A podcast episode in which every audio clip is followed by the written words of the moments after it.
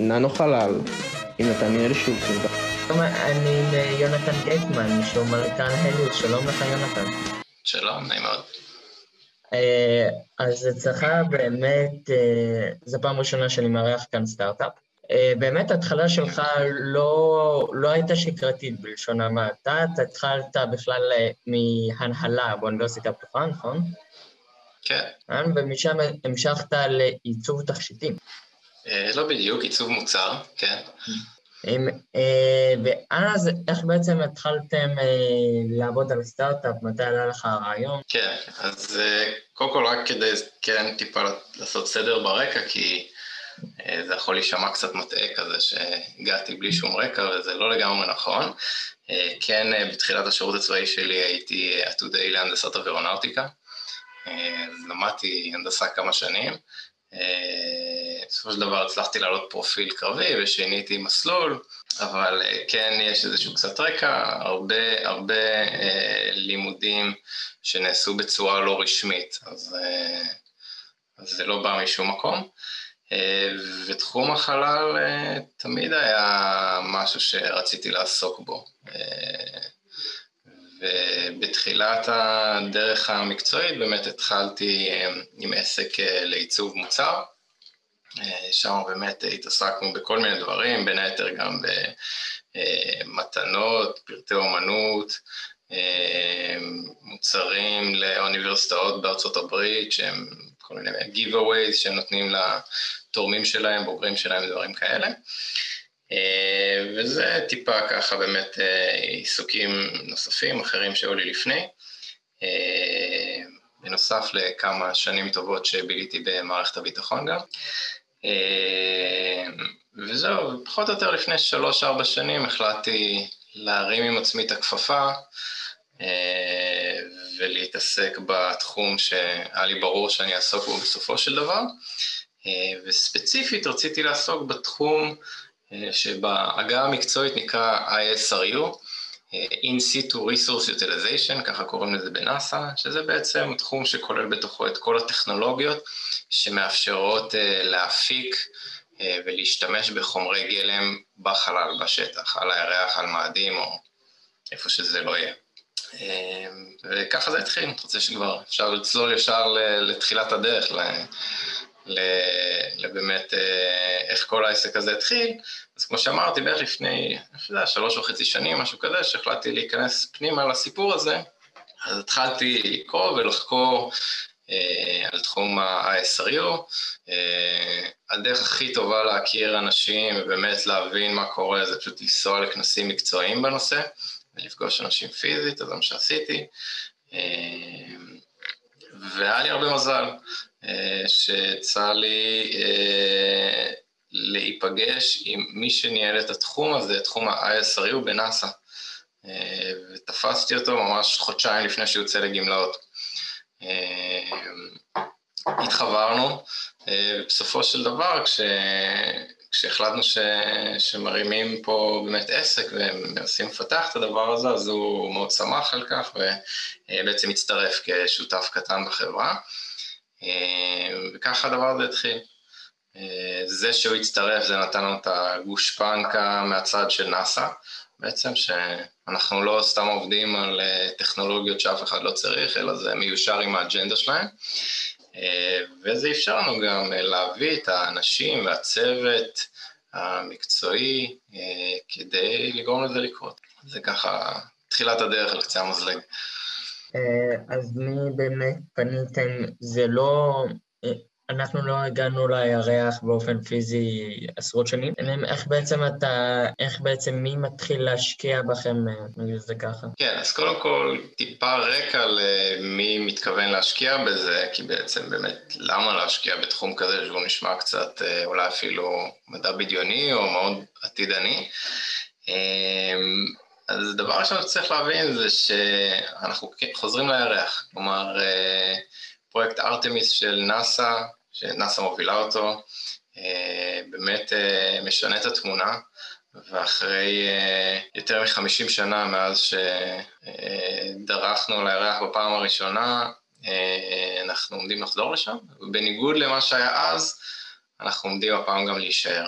המטרה של הפרויקט היא להקים תשתיות קבועות על הירח, כדי בעצם לאייש אותם על ידי אסטרונאוטים באופן רציף, ממש כמו שתחנת החלל הבינלאומית שסובבת אותנו מאוישת באופן רציף על ידי אסטרונאוטים יותר מ-20 שנה כבר. אה, זה ממש אותו רעיון.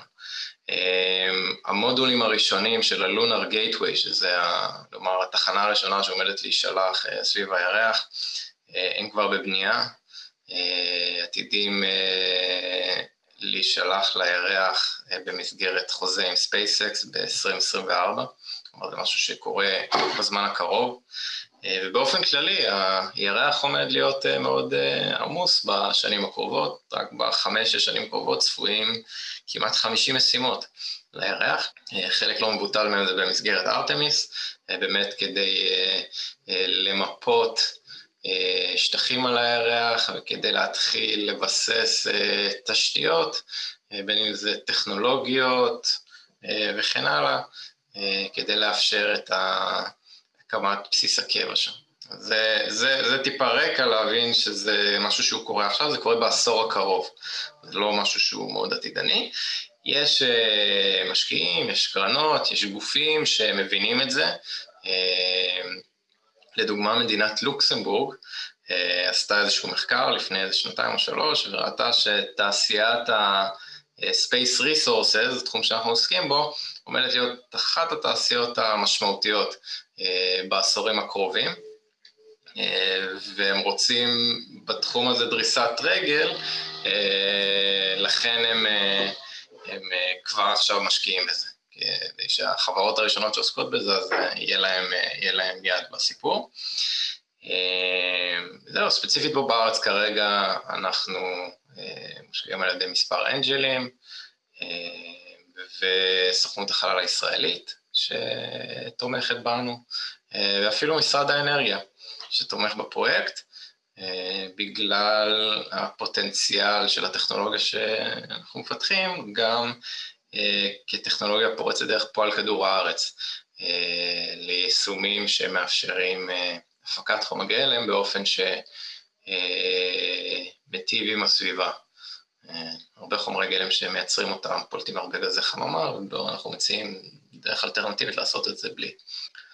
אבל אה, תוכניות לירח כבר יש עשרות שנים מהפעם האחרונה שהאמריקאים היו שם הם מתכננים לחזור. אז אתם לא פוחדים שבסוף עוד פעם האמריקאים יגידו אנחנו לא רוצים לדחות את זה בעוד עשור ואז יכול להיות שגם לא תשרדו עוד עשור כאן, אה, שאף אחד לא יגיע. נכון, אז קודם כל זו שאלה מצוינת. אה, יש שני דברים שהם שונים בעשור הזה ממה שהיה באמת כל העשורים הקודמים. קודם כל זה בהקשר של נאס"א, אה, וזה, אה, יש הרבה מהנדסים וחוקרים בנאס"א שיעידו על זה, נקרא לזה הטרגדיה של נאס"א, זה שחבר'ה שם יכולים, צוותים שלמים, מחלקות שלמות, יכולות לעבוד על איזה פרויקט מטורף עם המון כסף ומשאבים, ואז מתחלף ממשל בארצות הברית וזורקים הכל לפח. זה משהו שבאמת קורה שם, לא מעט. ויש בזה לא מעט סיכון. אממה, מה שהפעם הם עשו, בניגוד לפעמים קודמות, שהוא, שוב, לא, שום דבר לא מובטח ב-100% כמובן, אבל מגדיל משמעותית הסיכוי שדברים יצאו לפועל, זה שהם הפכו את זה לפרויקט בינלאומי, אה, שהצטרפו אליו מספר לא מועט של מדינות, אה, ובעצם ברגע שמדינה כמו ארה"ב נכנסת להסכמים בינלאומיים כאלה, היא כובלת את עצמה אה, יותר, כן? שום דבר לא, הוא לא ודאי, כמו שאמרתי, אבל כובלת את עצמה יותר, שזה יותר קשה פוליטית, גיאופוליטית, לצאת, למשוך או לצאת החוצה מההסכם הזה עכשיו. אז זו נקודה אחת. ונקודה שנייה שהיא הרבה יותר משמעותית אפילו, וזה תהליך שמעולם לא קרה עד עכשיו, אה, זה ש... איך ננסח את זה? חברות פרטיות כמו SpaceX, הן בעצם דוחפות, דוחפות את העגלה עכשיו. אה, טכנולוגיה של SpaceX לצורך העניין, ולא רק הם, יש עוד אה, מספר די גדול של חברות בארצות הברית שמפתחות אה, גם חלליות לירח, גם משגרים, ועוד שלל טכנולוגיות שיאפשרו את הדבר הזה. הן עושות את זה כרגע עם המון תמיכה של נאס"א, אבל במטרה גם להיות בלתי תלויים בנאס"א בסופו של דבר. חלק מה, מהחזון של. אה, כלומר, הם עושים את מה שהם עושים בשביל ארתמיס וגם בלי קשר לארתמיס. והטכנולוגיה שהם מפתחים היא Game Changer בקנה מידה שאפילו אנשים בתעשייה לא, כנראה לא לגמרי מבינים, חלק כן, חלק לא,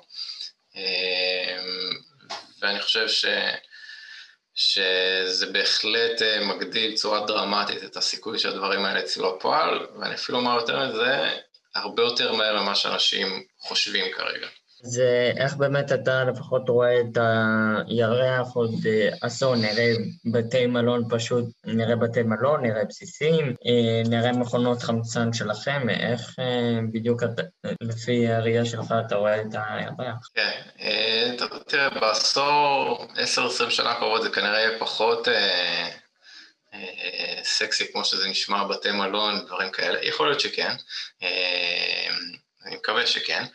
אבל אה, אם להיות יותר ריאליים, זה כנראה יהיה כל מיני בסיסים קטנים מסוגרים, אולי קצת דומה למה שיש באנטארקטיקה. אה, בסיסים שהם לא לגמרי רחוקים מלהיות אה, self-sustained, שהם צריכים אספקות שוטפות מכדור הארץ. חלק, כלומר כל האקו-סיסטם הזה שיהיה על הירח הוא דורש מספר לא מבוטל של טכנולוגיות ומערכות כדי שהעסק הזה יעבוד. החל כמובן ממערכות השינוע, שזה חלליות, משגרים, אה, שישגרו וישנו אה, אסטרונאוטים וציוד וחומרי גלם מתכלים מכדור הארץ לירח, לונר גייטווי בדרך, כן או לא, לא יודע, אה, תקשורת לוויינית, GPS, רוברים, דחפורים, כמובן טכנולוגיות כמו שלנו שמאפשרות אה, הפקה של חומרי גלם, אוקיי, אנחנו ממוקדים כרגע על להפיק חמצן, אה, כי זה חומר הגלם שיצטרכו כנראה הכי הרבה ממנו בפער די משמעותי, אה, לא בשביל לנשום, בשביל דלק רקטות. אה, בנייה של מערכות, אחסון, אפילו טנקים, כאילו אוקסיג'ן טנק, כאלה קונטיינרים, מכלים, סליחה, שיכילו את החומרי גלם האלה, זה הכל טכנולוגיות שצריכות אה, להיות מפותחות, צריכות... והפיל בחדר שלא דיברתי עליו, הוא אולי אחד הגורמים הכי משמעותיים, זה אנרגיה. צריך המון אנרגיה לתהליכים האלה, במיוחד תהליכים כמו שלנו, איך מפיקים את האנרגיה הזאת, האם זה אנרגיה סולארית, אם זה אנרגיה גרעינית. יש הרבה טכנולוגיות והרבה שחקנים, חברות, גופים, סוכנויות שעובדים על הדברים האלה מכל הכיוונים השונים. וזה מאוד מרגש, אני חושב, לחיות בימים האלה, שהדברים האלה, הדברים האלה אשכרה קורים. כלומר, זה באמת קורה. אנחנו לא, לא נחשפים להכל, כי זה עדיין אה, טכנולוגיות שעוד לא הוכיחו אותן על הירח, אבל uh, בתור אחד שמאוד מחובר לחברות האלה, לארגונים, לגופי מחקר שמפתחים את הדברים האלה, הבשלות הטכנולוגית אה, מתקדמת בצורה מטאורית הרבה יותר ממה שהיה עד היום. איך בעצם אה, באופן כללי עובד ההפעלה הזאת? מה שאנחנו עושים. אז אה, אנחנו אה, משתמשים בתהליך אלקטרוכימי, שבאנגלית נקרא molten oxide electrolysis, או אנחנו קוראים לו molten regolith electrolysis. מה שבפשטות זה אומר, זה שאנחנו מתיכים את חול הירח, שהוא בסוף עשוי מאסופה של מינרלים, אפשר לפרק אותם לתחמוצות. אה, בשתי מילים אולי על תחמוצות, כדי להבין את התהליך, תחמוצת זה בעצם חומר אה, כלשהו כמו ברזל, סיליקון, טיטניום, אלומיניום, אה, שקשור כימית לחמצן. רוב החומרים בטבע נמצאים ככה, זה ככה הטבע אוהב את זה. גם על כדור הארץ, גם על מאדים אגב, לא רק על הירח.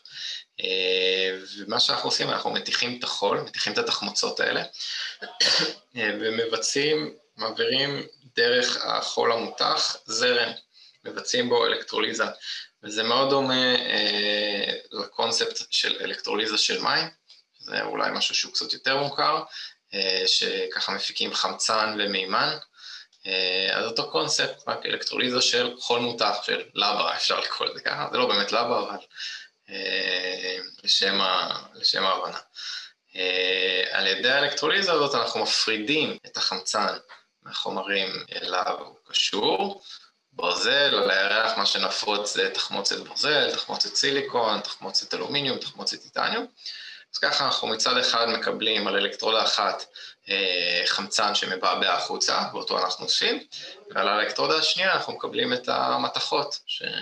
שנוצרות לנו כתוצר לוואי, ברזל, סיליקון וכן הלאה. מה שנגעתי, כשזרקתי בשתי מילים מקודם, אז הסיפור הזה גם רלוונטי לכדור הארץ. פה על כדור הארץ אנחנו יכולים להשתמש באותו תהליך, רק שהמוצר שלנו יהיה הברזל או הסיליקון והתוצר לוואי יהיה חמצן, שזה משמעותי כי בדרך כלל בתהליכים האלה פה על כדור הארץ, כשמייצרים את החומרים האלה כמו ברזל או סיליקון, התוצר לוואי הוא פחמן דו-חמצני. אז uh, יש לנו פה גם תהליך אלטרנטיבי שהוא יכול מאוד uh, להועיל uh, פה על כדור הארץ. זה איך בעצם אתם uh, בודקים שזה עובד? אין לכם הרי כמויות של חול ירח. כן, אז זה באמת, uh, uh, זה לא רק אגב חול ירח ש...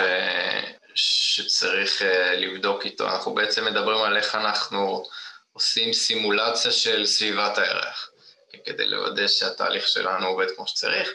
אז כמו שאמרת, הדבר הראשון זה חול ירח. יש חול ירח, לנאסא יש בערך 400 קילו של חול ירח שהם הביאו חזרה ממשימות אפולו.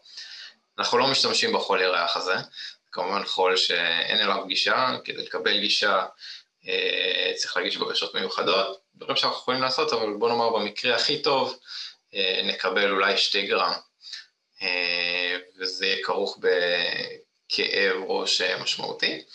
אה, מה שכן אפשר לעשות, וזה מה שאנחנו עושים, יש אה, מספר גופים, גוף שאנחנו עובדים איתו זה אוניברסיטת מרכז פלורידה באורלנדו, מול Kennedy Space Center, מרכז החלל קנדי, שמייצרים מה שנקרא simulant חול ירח, שזה בעצם חול שמייצרים אותו פה על כדור הארץ, והוא מחכה בצורה די טובה ומספקת את התכונות של חול הירח, בין אם זה בהרכב הכימי, אה, פיזי, אה, מגנטי, תלוי מה מטרת הניסויים. אה, במקרה שלנו, אכפת לנו בעיקר כמובן מהכימיה, מהמבנה המינרולוגי והכימי של החול.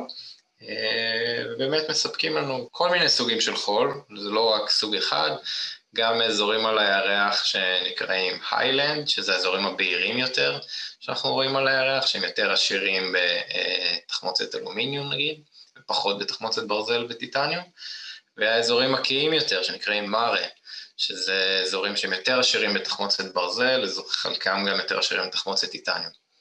בכולם יש הרבה מאוד תחמוצת סיליקון, זה תמיד חומר מאוד נפוץ, גם על כדור הארץ אגב. זה בעצם סיליקה, זה החול הלבן שיש לנו בים, זה זה, זה, זה אותו דבר. אה, אז זה מבחינת החול. בנוסף, אנחנו צריכים לדעת אה, לסמלץ את הוואקום בחלל, בחלל על הירח, שהוא די משמעותי. זה אנחנו יכולים לעשות עם תאי ואקום ומשאבות שיש לנו. את הטמפרטורות שיש שם. אם יש לנו מערכות שיש בהן אלקטרוניקה, צריך לסמלץ גם קרינה ודברים כאלה, לראות ש... ש... מערכות עומדות בזה, צריך לשגר את המערכות האלה, אז צריך לסמלץ את, את סביבת השיגור, את הסביבה הדינמית של רעידות ועלמים ודברים כאלה. והדבר האחרון, שאותו הכי קשה לסמלץ, זה הכבידה על הירח. הכבידה על הירח היא, היא אה, שישית מהכבידה על כדור הארץ, אה, ויש בעיה משמעותית בלסמלץ את זה, ואנחנו יודעים בוודאות שזה מאוד ישפיע לנו על התהליך. אה, זה דרך שאפשר לעשות את זה, אה, זה אחד על ידי אה, אה, טיסות פרבוליות פה על כדור הארץ, שכשיושבים במטוס והמטוס זורק את ההגאים קדימה וצולל למטה, אז אפשר עם, בעצם יוצר פרבולה עם, עם רוחב מסוים, לשלוט ממש באיזה כבידה נרגיש בתוך המטוס, החל מאפס כבידה עד אפילו גם 2G, 3G, אם זה עושים נסיקות חזקות. אמ, הבעיה שזה אה, נותן לנו כבידת ירח לזמן די קצר של פחות מדקה, אה, שזה לא מספיק לתהליך שלנו. עוד אפשרות שאנחנו אה, עומדים ללכת עליה זה על ניסוי בתחנת החלל, לקראת סוף שנה הבאה, שאנחנו מתכוונים לבצע, ששם בעצם במערכת שמסתובבת, אה, כוח צנטריפוגלי נוכל לסמלץ לאורך זמן ממושך את כבידת הירח ולראות איך, איך, איך היא בעצם אה, משפיעה על חלק מהתהליכים שמעניינים אותנו בתוך התהליך שלנו. ואין מנוס, בסופו של דבר נצטרך לעשות ניסוי על הירח פשוט, שזה משהו שאנחנו מתכוונים לעשות עוד בערך שלוש, שלוש וחצי שנים, כדי לראות איך זה משפיע.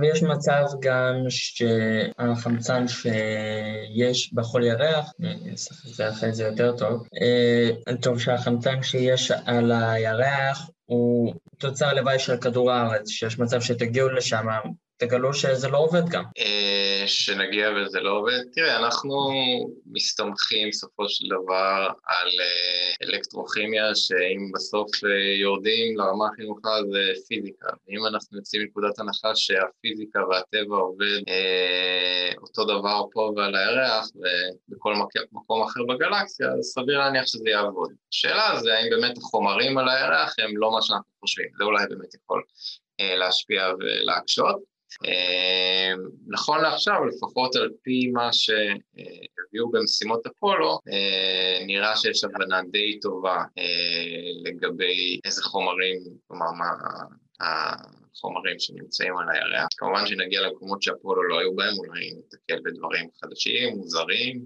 לא יודע. אה, אבל הנחת המוצא היא שהירח הוא יחסית יותר הומוגני מכדור הארץ בהתפלגות החומרים עליו, בגלל שאין בו כל מיני תהליכים גיאולוגיים שקורים על כדור הארץ, שגורמים, כדור הארץ יש לנו אה, מצבורים של חומרים מסוימים, של אה, מכרות, שאנחנו בסופו של דבר הופכים אותם למכרות וקוראים משם את החומרים האלה. אה, על הירח זה פחות קורה. שוב, יכול להיות שנתבדה ונגלה דברים חדשים ומעניינים שם, אבל נכון לעכשיו זה לא סביר, וסביר להניח שאם זה עובד פה על כדור הארץ עם הסימולציות שאנחנו עושים, זה כנראה יעבוד גם על הירח, בסבירות מאוד גבוהה. כרגע אתם עוד שלוש שנים מתכוונים uh, לעשות את הניסויים הראשונים שלכם, נכון? על הירח, כן. ניסויים עשינו כבר בשנתיים האחרונות לא מעט פה על כדור הארץ. Uh, איך אתם בעצם הולכים לעשות את זה עם נאס"א, עם עצמאית, איך זה בעצם עובד, כן, אז זה הפרוצדורה? זה אנחנו כרגע, יש לנו מספר שותפים שאנחנו בהסכמים איתם. לצערי, אני עדיין לא יכול לחשוף מי, למה וכמה, זה משהו שנוכל לעשות רק עוד מספר חודשים, כל מיני שיקולים מסחריים של השותפים האחרים שמעורבים בזה, אבל בוא נאמר שיש לנו כבר חללית שאנחנו אה, אה, צפויים אה, להשתגר עליה על הירח בעוד כשלוש שנים. תוכניות למאדים יש גם? אין משהו קונקרטי. אני כן אומר שהתהליך שאנחנו עובדים עליו הוא אוניברסלי ומאפשר הפקה של חמצן גם על מאדים. אנחנו גם מוכיחים את זה באמצעות זה שיש לנו סימולנט חול מאדים במעבדה, לא, לא רק סימולנט חול ירד עובדים איתו, ורואים שהתהליך הזה יכול לעבוד גם עם חול מאדים. עכשיו, אני אגיד את זה מראש, אתה לא יכול להתייחס באופן ספציפי, כנראה באופן כללי. יש נטייה לישראלים אה, לחלום על האקזיט הגדול. אולי יש משהו אצלכם בכיוון? לא, אנחנו ממש לא מחפשים פה אקזיט, המטרה היא לא... כלומר, זה נחמד לעשות כסף אם הדבר הזה מצליח כמובן, אף אחד לא יתנגד לזה, אה, אבל המטרה היא לאפשר, לפתח טכנולוגיה מאפשרת. ולהיות חלק מהקמת התשתיות על הירח ועל מאדים, אה, זו המטרה. אין פה שום מטרה לעשות איזשהו אקזיט מהיר. כנראה שיש דרכים הרבה יותר קלות לעשות אקזיט מלהחליט אה, למכור חמצן על הירח. אה, אם הייתי בונה רשימה, זה כנראה היה אחד האחרונים ברשימה. שוב, כאילו, השאיפה שלנו היא ללכת עם זה עד הסוף, לגדול, לצמוח, לפתח מערכות, להגדיל את המערכות האלה, בסופו של דבר להקים מערכת מסחרית על הירח ובאמת למכור חמצן. ממש ללכת עם זה עד הסוף. אה, שנייה רגע לפני שנגיע לסיום, אה, יש לך עוד משהו שאתה רוצה לדבר עליו שאולי פספסתי? אה, או שרצית לציין? לא נראה לי שעברנו על זה יפה. תוך זה אחרי זה, אני אעשה את ה... ואז אני אדע ה... לפי הכל איפה לחתוך את זה. אה, אוקיי, אז אנחנו מגיעים לסיום, יש פינת המלצות בסוף. אה, אם מישהו כן. רוצה אה, לעבוד אצלכם, אתם מחפשים עובדים? כרגע לא, אבל אנחנו צפויים לגייס עוד כשלושה חודשים בערך. יש איזה מימון משמעותי עוד שלושה חודשים, או שזה משהו שאתה לא יכול להגיד? בתהליך. אם מישהו סתם רוצה לראות סרט, ספר, סדרה, אני... אנחנו כן. בבית, יש לך המלצה? כן, אז אה, לא יודע אם זה משהו שהמליצו עליו כבר, אצלך, אבל סדרה ממש ממש ממש ממש מומלצת, The Expense באמזון. אפשר לראות אותה. סדרה על האנושות, עוד איזה 200 שנה בערך, 200 או 300 שנה, על פוליטיקה ודינמיקה בין בני אדם שחיים על כדור הארץ, מאדים ובחגורת האסטרואידים. מה שפשוט מאוד נחמד בסדרה הזאת, מעבר לזה שהיא עשויה מצוין, וקאסט שם מדהים, ועלילה מעולה, זה שהם ממש פנאטים בהקשר של לדבוק לפיזיקה ולאיך שדברים באמת צריכים להתנהג בחלל, שזה מאוד משמעותי. ולא רגיל לראות, אז זה כיף לצפות בזה, זה ממש מומלץ. וספר, כן, יש כל מיני ספרים נחמדים שהם לאו דווקא יותר מדי מוכרים לקהל הרחב אולי, אז כבר על כאלה שווה להמליץ אני מניח. יש סדרת ספרים ממש מעניינת שנקראת The Three Body Problem. נכתבה על ידי סופר סיני, ולמה זה מעניין? כי יש ספרי, יש ספרות מדע בדיוני מדהימה, כן? אבל בסופו של דבר כמערבים, הרבה דברים די חוזרים על עצמם, אותו שטאנץ כזה. והסופר הסיני הזה הוא, מעבר לזה שהעלילה שם היא מטורפת ומדהימה וזה, גם כל התפיסה וכל הנקודת מבט על העולם היא כל כך שונה, כי התרבות שם כל כך שונה, שזה גם יוצר עלילה בלתי צפויה בעליל, וסיפור ממש ממש מגניב. ולסיום באמת אנחנו מסיימים כאן עם שיר בסוף, מה השיר שלך? מה זה? אני אומר, אנחנו לסיום מסיימים כאן עם שיר, מה השיר שלך? השיר שלי, נו, מייג'ר טום, דיוויד בוי. בוי, אוקיי? אוקיי, תודה רבה לך. תודה לך.